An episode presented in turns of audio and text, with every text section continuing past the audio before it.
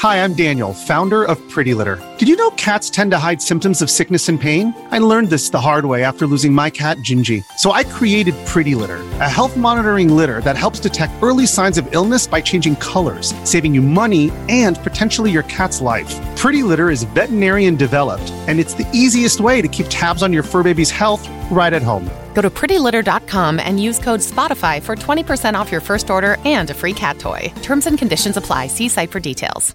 Another day is here, and you're ready for it. What to wear? Check. Breakfast, lunch, and dinner? Check. Planning for what's next and how to save for it? That's where Bank of America can help. For your financial to-dos, Bank of America has experts ready to help get you closer to your goals. Get started at one of our local financial centers or twenty-four seven in our mobile banking app. Find a location near you at bankofamerica.com slash talk to us. What would you like the power to do?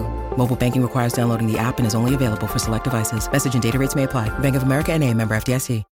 When you need mealtime inspiration, it's worth shopping Kroger, where you'll find over thirty thousand mouthwatering choices that excite your inner foodie. And no matter what tasty choice you make, you'll enjoy our everyday low prices, plus extra ways to save, like digital coupons worth over six hundred dollars each week. You can also save up to one dollar off per gallon at the pump with fuel points. More savings and more inspiring flavors make shopping Kroger worth it every time. Kroger, fresh for everyone. Fuel restrictions apply.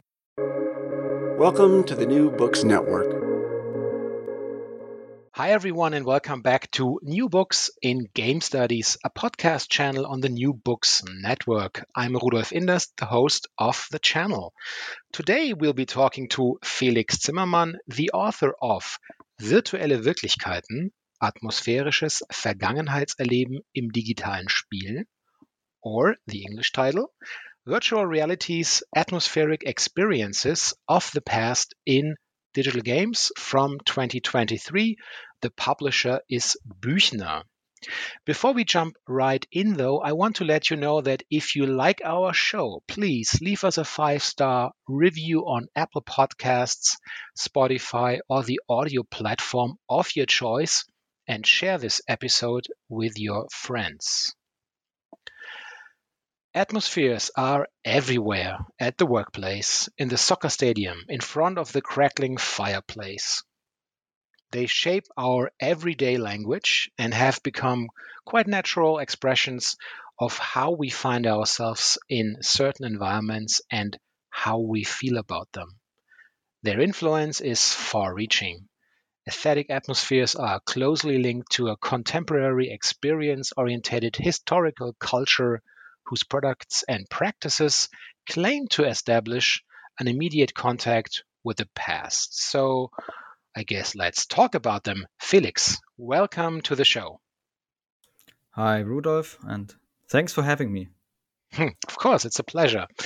I wonder if you could begin the interview by telling us a bit about yourself.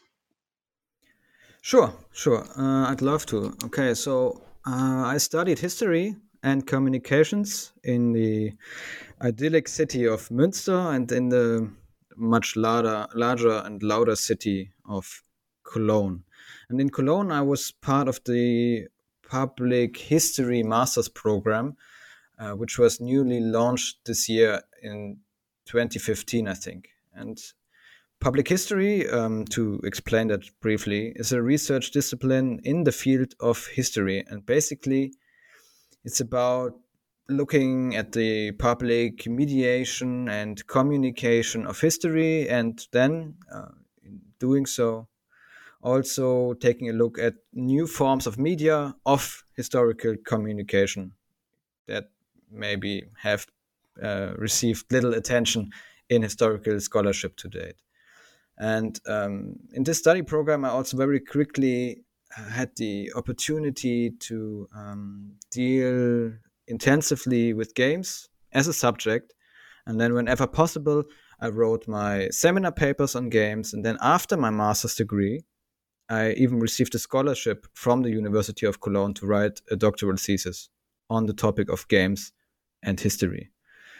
Yeah, and that took about three and a half years. And since mid twenty twenty-two, Uh, I've been working at the Federal Agency for Civic Education in Bonn, uh, a city just south of Cologne. And at the beginning of this year, my doctoral thesis was finally published. Mm-hmm. Yeah. And it's quite a book, really. Astonishing. I'm glad that we can talk about it today. But before, of course, we have to check out uh, your Ludo Street credibility. So please tell us, what's your favorite game and the one or even the ones you are playing right now? Okay, so, yeah, in terms of my favorite game, um, yeah, when I think about which game I have the fondest nostalgic memories of, Um, it's probably Super Mario World two, Yoshi's Island uh, on the Super Nintendo. And when I think about the game I still love the most and actually play through at least once every year, uh, it's Gothic two, the role-playing game from the German developer um, Piranha Bytes. In my opinion, no other role-playing game has come close to the world-building and atmosphere, uh, to stay on the topic, of that game. Um, Yeah, and at the moment, I'm playing Return of the Obra Din. Uh, that's, you know, kind of a mystery detective game. Very fresh gaming experience. Uh, and I also love the art design and the soundtrack. So, uh, yeah, can, can highly recommend. Hmm. Felix, I'd like to start our conversation about the book by asking you what original considerations, thoughts, and ideas finally led you to this astonishing finished project. Yeah, so um, I have already roughly uh, dealt with this topic as part of my uh, master's thesis. And then in my dissertation, I'm taking this topic up again. Uh, the basic observa- observation was, first of all, that generally when we talk about games, we very, very often talk about the atmospheres of these games. We say that this or that game is particularly atmospheric and therefore maybe even particularly good.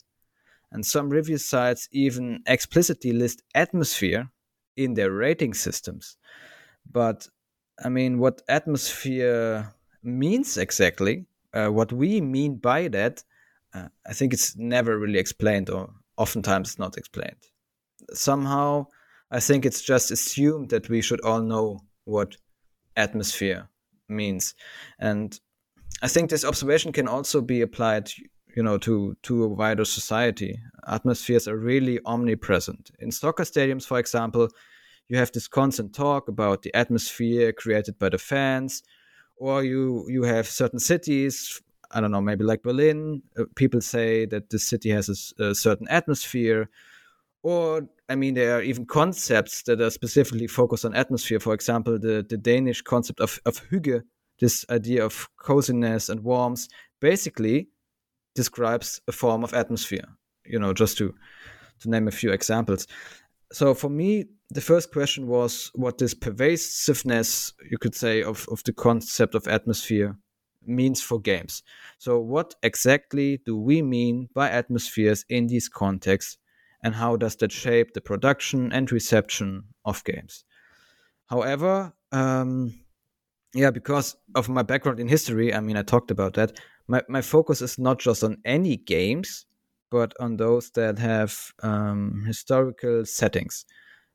And I mean, I think this fits very well because games like Assassin's Creed, for example, with its cityscapes and large open worlds, they are oftentimes negotiated based on their atmospheres.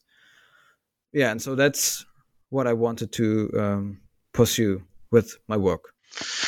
Well, as you have mentioned, well, you are using in-depth analysis of the three or, or three digital games, Anno eighteen hundred from two thousand nineteen, Assassin's Creed Syndicate from two thousand fifteen, and finally Dishonored from two thousand twelve. And I think, by the way, that's the only one I've really also played extensively.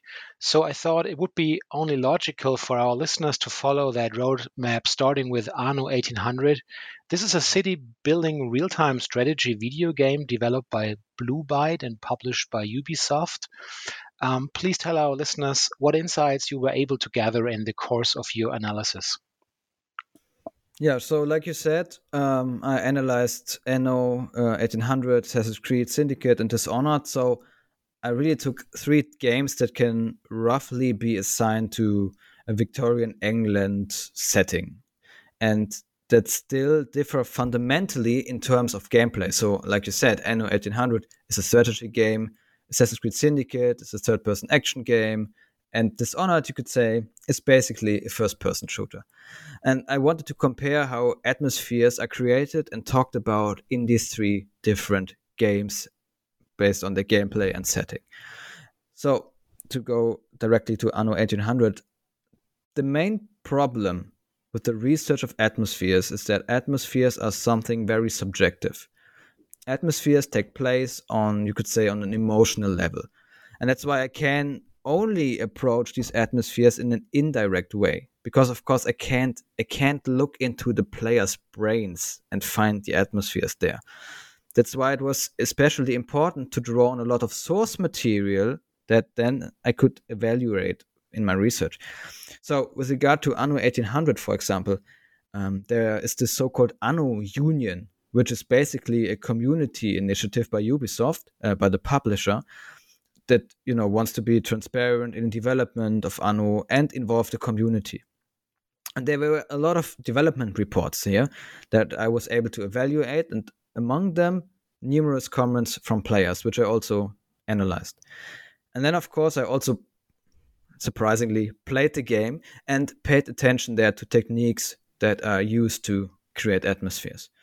So I think in Anno eighteen hundred, it was particularly noticeable, for example, that developers and players, as well as the press, always talked about a so-called Anno feeling, you know, like totally self-evident, as if everyone should know what that means. Yeah, right. It's ridiculous, right? Yeah. And I just, you know, I just I worked out that um, we are dealing with a certain form of atmosphere that a good Anno, uh, Anno game must have, and that this atmosphere is described as an Anno feeling. And in order to create this specific Anno feeling atmosphere, there are many influencing factors that have to be right and that are used quite consciously by the developers. Just, you know, to, to give you one example, there's the so-called Wuselfaktor, uh, the German term for it, which could be roughly translated as, I don't know, hustle, bustle factor, or something yes. like that. Yeah. Um, the developers, they really invest an incredible amount of time in making sure that uh, each building and also the people walking around between the buildings have, you know, complex animations, even though you actually only ever see them as, you know, tiny figures on the screen. You you look down onto your island, so there are only tiny figures on the screen. Uh, and still, they invest so much time in the in these animations.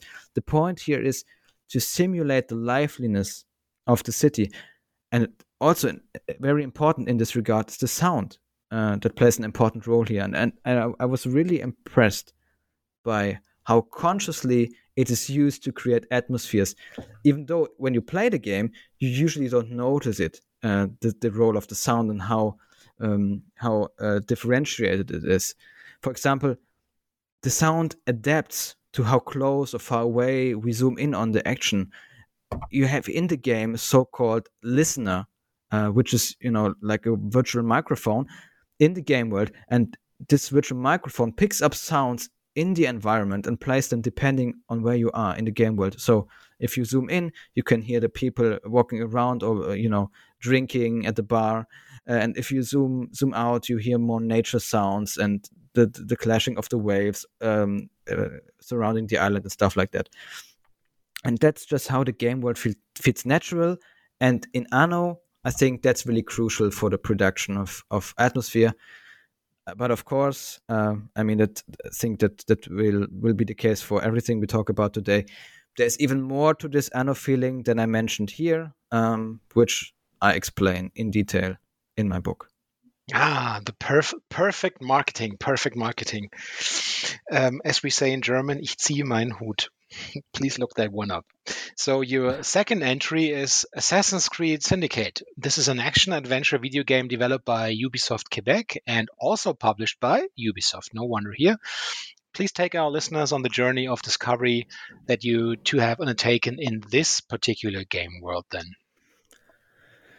Yeah, so Assassin's Creed Syndicate, um, uh, you could say, was a very different beast. Um, here it was again that I tried to collect as much source material as possible for the development of the game. For example, in this case, I looked very closely at the official art book for the game, because in this art book, they talk a lot about atmosphere design. Uh, but I also listened to podcast interviews with, for example, audio designer Lydia Andrews. Uh, and I was even able to do a short interview with Marc-Alexis Côté, who was creative director of Assassin's Creed Syndicate. Mm-hmm. So um, there were some parallels, of course, to how atmospheres were created in Anno eighteen hundred. But I think what is certainly special um, about Assassin's Creed Syndicate is that it's so strongly based on a real-life city, uh, nineteenth century London. And the developer's approach was therefore very different from that of Anno eighteen hundred, because the Assassin's Creed Syndicate team actually made trips to London to feel the atmosphere of the city. They say that uh, uh, explicitly. Um, it's very clear here that you could say that atmosphere doesn't somehow happen by accident or is somehow an unimportant part of development. I think, on the contrary, it is the case that atmosphere and the question of what kind of atmosphere a game should have is really at the very beginning of development and shapes the entire further development process. I mean, in the interview that I that I uh, uh, had with uh, Marc-Alexis Côté, he talked about a world texture and that the team had to determine at the beginning of development. For example, you take a look at the at the um, artwork book. There are numerous so-called mood slides. They had to determine uh, which uh, what the world texture should be uh, and what the atmosphere of the whole game should be, and it's it's encapsulated in these mood slides you can find in the artwork book, and these help to to give the rest of the team an idea of what atmosphere the game should have and what the whole team should achieve overall.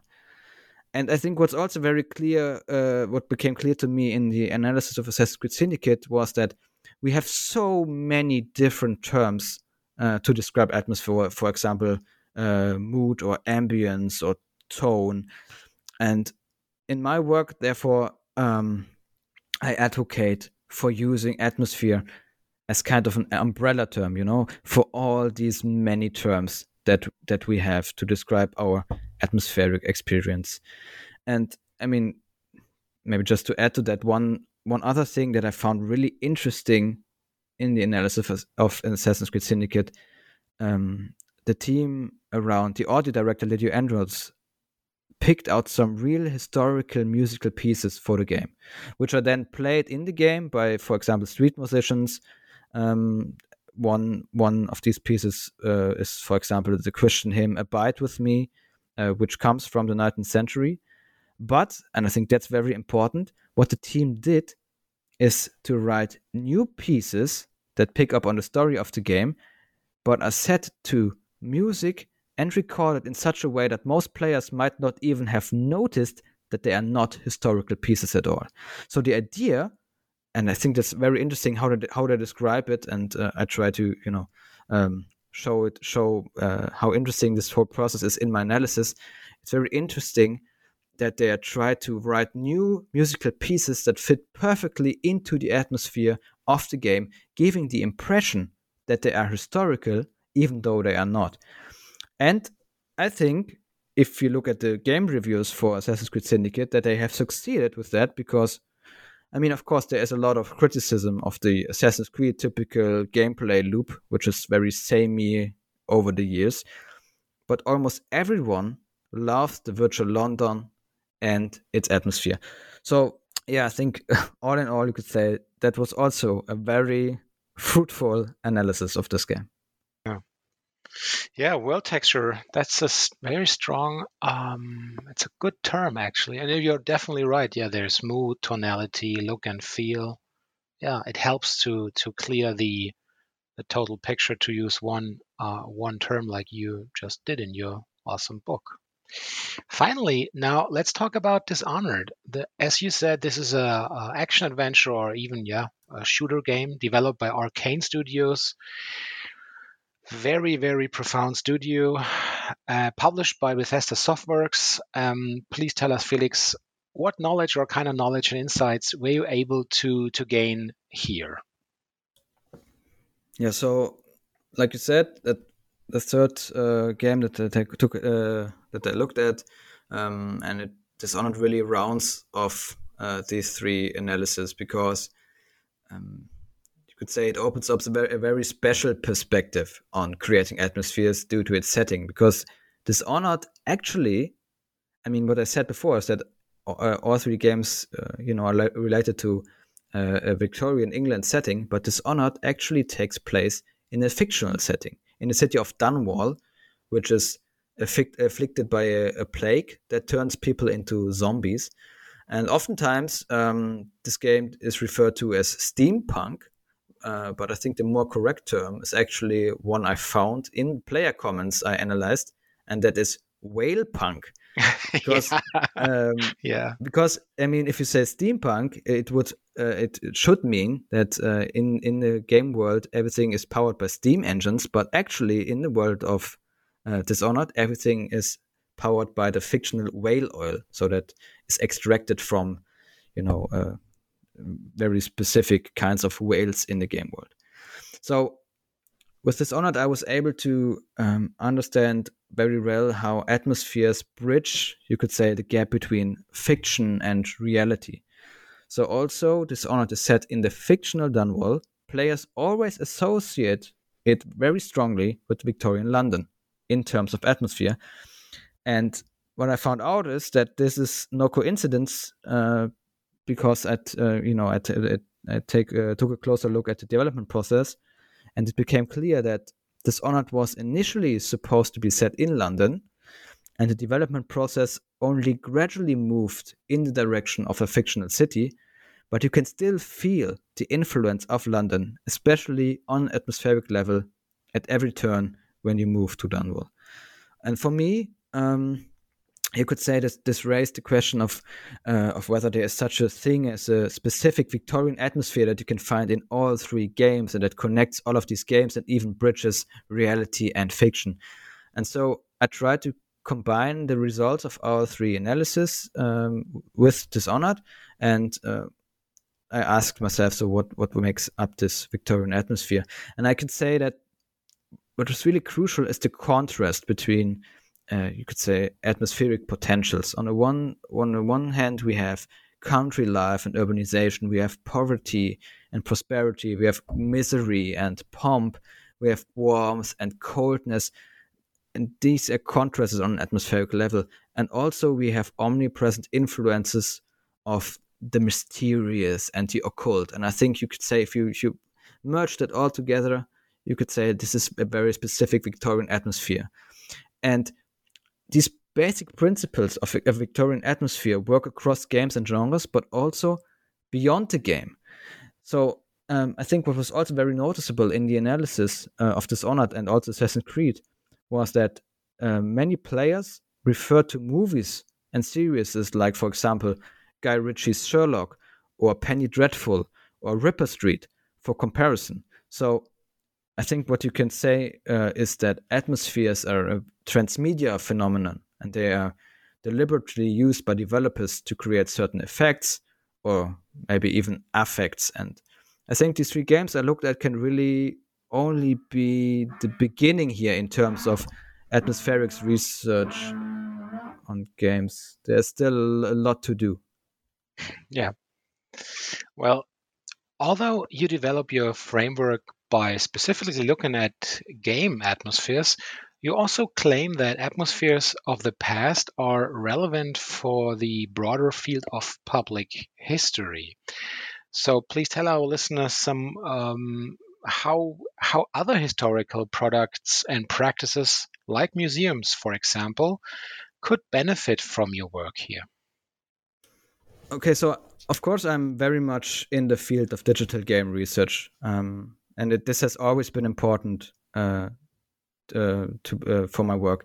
But I also always try to remain relevant to public history because I'm uh, an historian by training, right?